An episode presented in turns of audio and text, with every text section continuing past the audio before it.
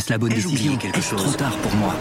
Prenez vos décisions d'investissement avec le soutien de Clarity AI. Gérez votre portefeuille tout en lui assurant une croissance durable grâce à l'association d'une IA puissante et d'une grande expérience de l'industrie. Notre technologie augmente l'efficacité des processus réglementaires, y compris ceux liés à l'article 29 de la loi énergie-climat. Réduisez les risques et atteignez vos objectifs de durabilité en vous basant sur des faits vérifiés et des méthodologies transparentes. Clarity AI, la technologie au service des décisions humaines. Rendez-vous sur clarity.ai et passez à l'action dès aujourd'hui.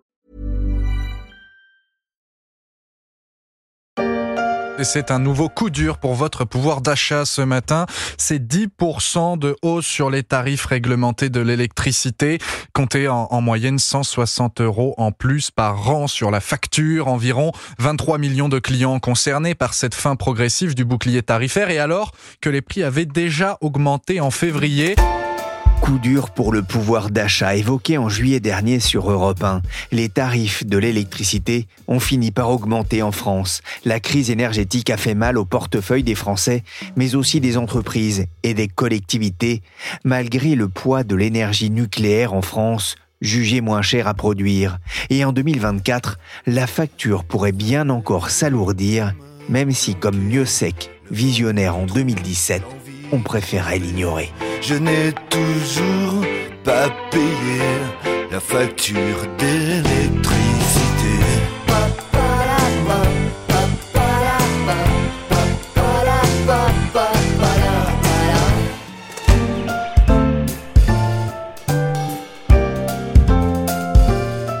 Je suis Pierrick Fay, vous écoutez La Story, le podcast d'actualité de la rédaction des Échos.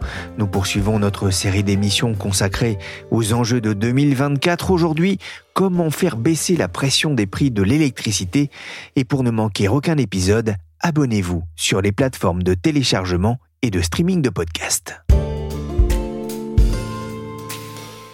le EDF Oh merde Toi tu bouges pas eh oui, depuis deux ans, c'est un peu l'idée lorsqu'arrive la facture d'électricité. Plus 10% en août 2023, plus 15% en février 2023 et un petit plus 4% un an plus tôt. Sale coup pour le pouvoir d'achat, on le disait. Mais quid de 2024 La Creux a rendu son avis consultatif. Dans le détail, le régulateur de l'énergie préconise une hausse de 0,01% du tarif applicable aux ménages à partir du 1er février et une baisse de 3,67% du tarif applicable aux professionnels. Oh oui, youpi, dansons la carioca. Sauf que ça risque bien de ne pas se passer comme ça. Bonjour Sharon Vachebrotte. Bonjour Pierrick. Vous êtes journaliste au service entreprise, spécialiste des questions énergétiques. L'une des questions que l'on se pose le matin en allumant la lumière dans la cuisine avant de lancer la machine à café et la radio, bref, avant de consommer de l'énergie, c'est la suivante. Les prix de l'électricité vont-ils augmenter encore cette année? Malheureusement, Pierrick, c'est le scénario le plus probable. Ces derniers mois, le ministre de l'économie Bruno Le Maire a plaidé pour une nouvelle hausse du tarif réglementé de vente de l'électricité, ce tarif bleu que paient 20 millions de Français. On parle d'une hausse qui pourrait atteindre 10%, soit 130 euros par foyer en moyenne par an. Bien sûr, à ce stade, ce n'est pas encore confirmé. Il faut que le nouveau Premier ministre Gabriel Attal nomme son gouvernement et qu'il valide cette décision. Ça sera très sensible sur le plan du pouvoir d'achat. Parce que vous l'avez rappelé, Pierrick, les prix de l'électricité ont déjà augmenté. Ils ont pris 35% en deux ans. Ça veut dire que le bouclier énergétique activé début 2022 est aux oubliettes? En effet, c'est le plus paradoxal et c'est sans doute le plus frustrant pour les Français. Ce bouclier énergétique qui a été très utile pendant la crise, il n'est plus nécessaire aujourd'hui.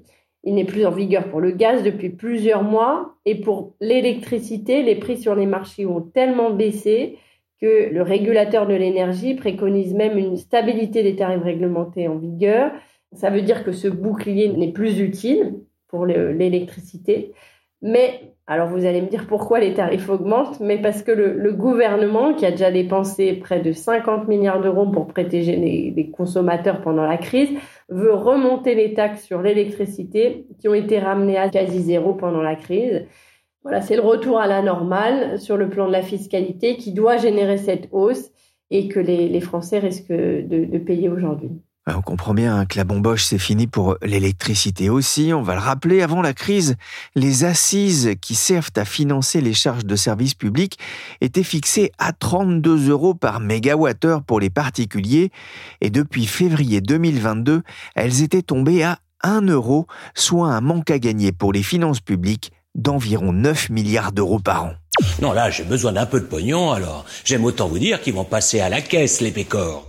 Bah, ce qui peut surprendre quand même Sharon, c'est que les tarifs vont monter alors que les prix de l'électricité sur les marchés de gros ont chuté de plus de 30% ces six derniers mois et alors que le régulateur de l'énergie, la Creux, recommande une stagnation et même une baisse pour euh, les entreprises. Oui, alors c'est très paradoxal hein, et ça va être le, jeu d'équilibriste du nouveau gouvernement euh, pour expliquer cela, puisque les prix sur les marchés ont tellement baissé ces six derniers mois qu'on arrive à une situation où, où on n'a plus besoin euh, d'augmenter les, les, prix pour les, les, particuliers, si ce n'est que le gouvernement veut euh, augmenter les taxes et donc euh, tenter d'augmenter les prix de 10%. Alors Sharon, la France est un gros producteur d'électricité grâce notamment à ses centrales nucléaires.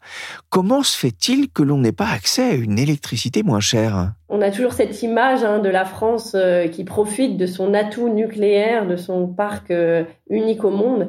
Mais euh, Pierrick, euh, il faut bien se rendre compte que la crise du gaz et les problèmes de disponibilité des, des réacteurs nucléaires d'EDF qui ont plombé la France l'année passée ont installé les marchés d'électricité à un niveau durablement plus élevé qu'avant la crise. La compétitivité mondiale pour attirer le gaz naturel liquéfié, ces énormes bateaux venus des États-Unis ou du Qatar entraînent un surcoût et le manque de disponibilité de production de nucléaire en France, qui revient sur le réseau, mais de façon très graduelle et très progressive, entraîne aussi un surcoût. La bonne nouvelle, Sharon, c'est que la production nucléaire devrait enfin revenir euh, à la normale. Oui, oui, oui, on le voit euh, chaque jour. On a, on a du mieux de ce côté-là. Pas plus tard euh, qu'hier, on avait un pic de, de, consommation électrique. On a passé sans encombre alors que les vents étaient faibles grâce au nucléaire bien plus disponible sur le réseau électrique français. EDF revendique désormais 50 gigawatts de capacité disponible. C'est nettement plus que l'an passé, à la même période. Mais c'est encore insuffisant pour faire baisser les prix. Et on l'a dit, dans les années à venir, la trajectoire de remontée de, production d'EDF va être encore très progressive et très graduelle. Et la raison, c'est des travaux très lourds qui sont engagés sur les réacteurs nucléaires français pour prolonger leur durée de vie. Et, et, ces travaux impliquent des périodes de mise à l'arrêt parfois très longues. Ce sera le plus puissant des réacteurs nucléaires français. Le PR de Flamanville, près de Cherbourg, est terminé à 95% et c'est un soulagement pour le directeur du site. On attend avec impatience le démarrage donc, de ce réacteur avec un chargement du réacteur donc, qui est prévu au deuxième trimestre 2023 et puis ensuite la, la mise en route de cette turbine pour produire les premiers mégawatts avant la fin de l'année 2023. On entend ce reportage en, en, immersion de BFM TV. Il date d'il y a deux ans. On attend aussi avec impatience l'entrée en service de l'EPR de Flamanville pour produire plus et payer moins. L'EPR de Flamanville va effectivement entrer en service si tout se passe bien. Je mets ces précautions d'usage parce qu'on est habitué au retard, mais il va normalement entrer en service cette année en 2024. Mais malheureusement, un EPR, ça entre pas en, service à pleine puissance immédiatement. Il va falloir euh, faire un certain nombre de contrôles, de visites, l'arrêter à un certain nombre de reprises. Et l'EPR va aussi devoir subir des travaux, le changement de son couvercle qui avait eu des, des défauts de fabrication. Voilà, tout ça va faire que finalement, euh, la pleine puissance pour l'EPR, ça sera pas tout de suite, malheureusement. Il y aura notamment un arrêt de longue durée quelque part en 2026, précise EDF, après un premier cycle d'exploitation. Et surtout, il y a un point très important qui est au cœur de ce projet et euh, que nous annoncerons en octobre, c'est de reprendre le contrôle du prix de notre électricité. Il n'y a pas d'écologie qui soit compétitive si on a un prix d'électricité dont on ne reprend pas le contrôle et qui, en quelque sorte, ne nous permet pas d'être soutenable à la fois pour nos entreprises et pour nos ménages. Alors l'État et EDF ont négocié durement un nouveau mécanisme pour euh, gérer les prix de vente de cette électricité nucléaire et permettre à la France de reprendre le contrôle de ces prix de l'électricité, comme l'annonçait euh, Emmanuel Macron en octobre dernier.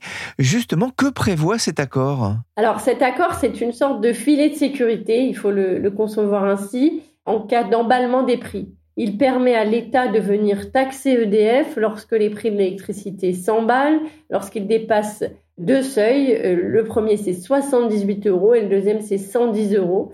À ce moment-là, les revenus issus de la vente de l'électricité nucléaire sont taxés, ils sont redistribués aux consommateurs.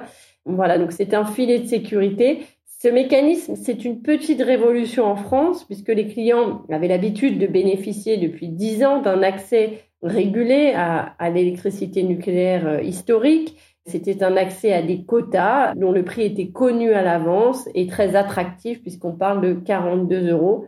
Voilà, on passe d'un modèle très régulé à un modèle plus basé sur des règles de marché où EDF vend son électricité et in fine, si les prix sont jugés trop élevés, alors l'État vient compenser la différence grâce à un mécanisme de taxe. Justement, euh, comment l'argent sera reversé aux, particuliers et aux entreprises? Alors l'idée, c'est de leur reverser euh, une, contribution nucléaire sur leur facture. Ça sera neutre pour les consommateurs quelque part. Il y a beaucoup de flou encore sur tous ces détails, surtout le fonctionnement du mécanisme qui est encore en, débat euh, entre les acteurs du secteur et les fournisseurs. Pour économiser l'énergie, on agit, on réduit. Chaque geste compte. Je baisse, j'éteins, je décale. Sharon, les particuliers sont inquiets face à, l'alourdissement de leurs factures. Beaucoup ont d'ailleurs réduit euh, leur consommation, notamment en baissant le chauffage. Mais les industriels français, gros consommateurs, eux aussi s'inquiètent. Comment ont-elles euh, accueilli cet accord signé entre EDF et, l'État sur les prix de vente du nucléaire? Alors, en réalité, Pierrick, les avis sont contrastés parce que les situations sont très contrastées. Quand on est un grand chimiste ou un métallurgiste, on est bien plus exposé au prix de l'électricité qu'un distributeur agroalimentaire, par exemple. Mais globalement, les entreprises, elles demandent trois choses. Elles demandent de la visibilité, de l'électricité compétitive et surtout de la stabilité dans les prix qu'ils vont payer.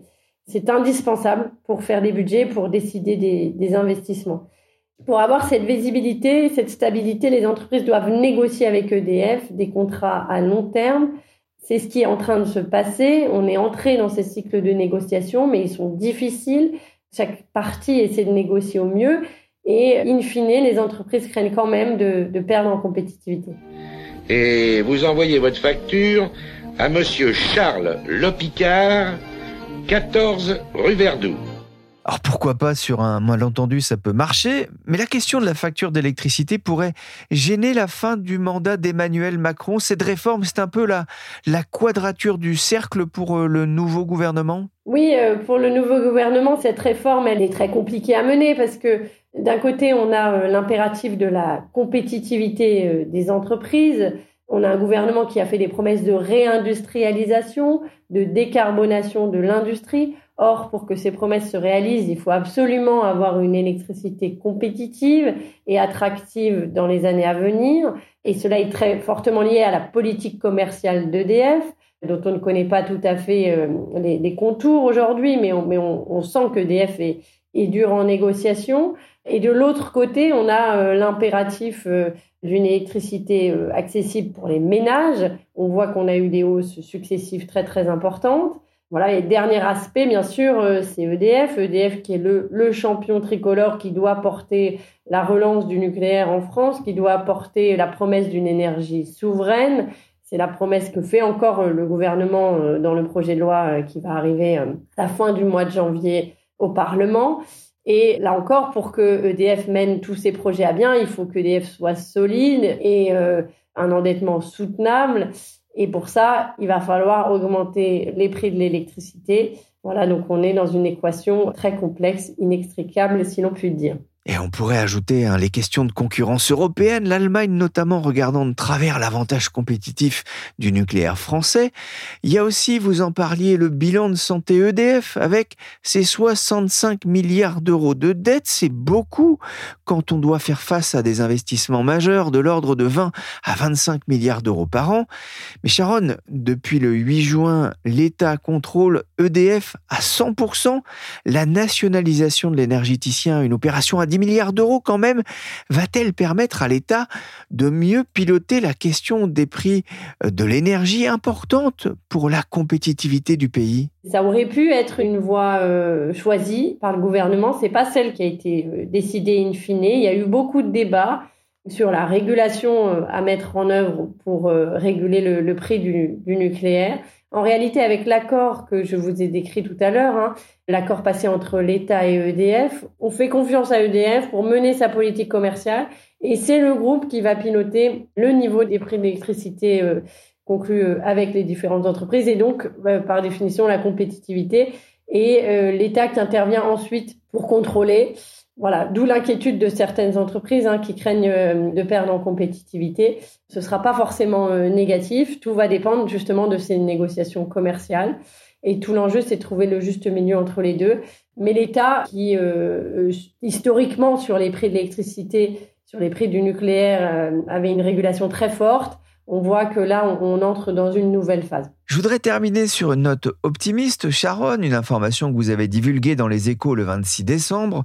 La France n'a jamais autant exporté d'électricité en une journée que le 22 décembre 2023. Alors c'est vrai qu'il faisait plutôt doux. La France est redevenue exportatrice? Oui, Pierrick, et ce record a à nouveau été battu tout début janvier, le 3 janvier, avec plus de 20 gigawatts d'export comptabilisés. Alors tout ça, c'est dû à, une situation particulière, une consommation en berne pendant les vacances de Noël, une forte production éolienne et hydraulique et le retour du nucléaire sur le réseau. En réalité, en hiver, la France importe plutôt de l'électricité car contrairement à, ses voisins, elle utilise plus de chauffage électrique. Elle est donc plus thermosensible. Voilà, c'est comme ça que ça se dit. Mais globalement, en 2023, on voit que on est en quelque sorte dans un retour à la normale la France, traditionnellement, exporte de l'électricité vers ses voisins européens grâce à son nucléaire. En 2022, ça n'a pas pu être le cas. On a été dans une situation d'import massif à cause des problèmes de corrosion dans les centrales d'EDF.